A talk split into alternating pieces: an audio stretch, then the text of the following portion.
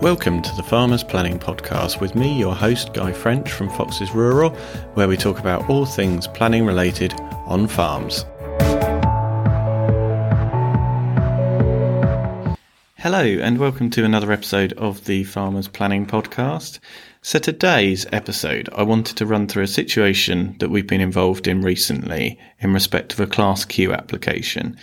This relates to when an agricultural building is changed its use through permitted development rights called Class Q, and that's agricultural to residential. So the position had happened where a client had applied for a Class Q permission, which was permitted development, and that was approved. And during the build, part of the building had collapsed.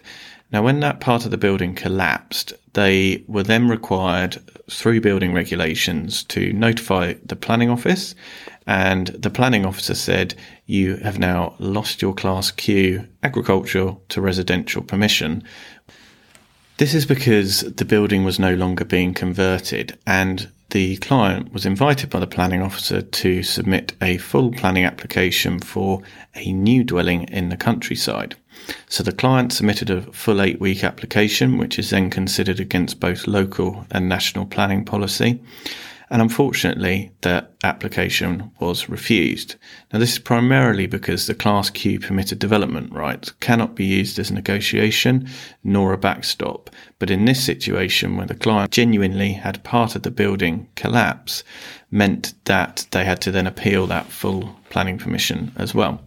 So they appealed it. It went to the Secretary of State, and the Secretary of State looked at it and said, Unfortunately, I'm afraid I can't grant you permission. This particular local authority had something called a deliverable supply of housing for the next five years, also known as the five year land supply.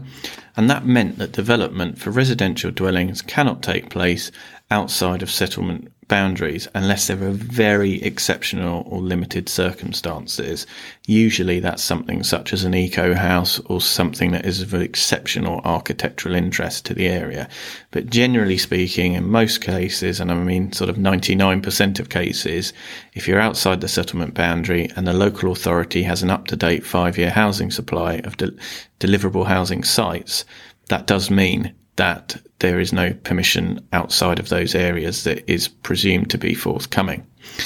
So when the client lost the planning appeal, they came to me and they asked me the question, what do we do next? We genuinely applied for an agricultural to residential conversion. Part of the building genuinely collapsed during its con- conversion. And we then submitted a full planning application. What are our options? Well, the position relating to the full planning application is correct. Because we were outside the settlement boundaries and the site was isolated, it was not closely connected to a range of services um, such as schools, shops, and it wasn't readily accessible by means other than a private car. Therefore, it made the site unsustainable, and full planning policy says if you are outside of the settlement boundary, and you cannot be reached sustainably by means of other than a car, and you're not within reasonable walking distance of shops, services, schools, or at least by bus and cycle, then the development is not forthcoming. So the client asked me, I've, I've, I've got this permission. How did I end up losing it? Surely doing a full planning application to rectify part of the collapse means that we can um, still continue to convert the building.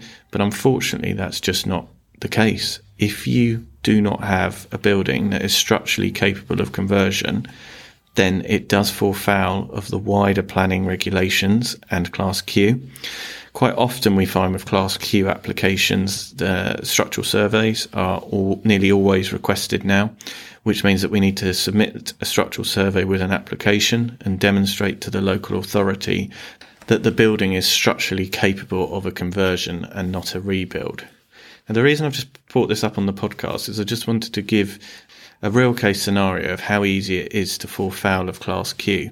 It's therefore imperative that when you submit your Class Q application for agricultural to residential, that you support it with a structural survey and you make sure that during the construction phase of the project that the building is certainly structurally capable of a conversion. So thanks very much for listening to this episode of the Farmers Planning Podcast and look forward to you tuning in to some future episodes.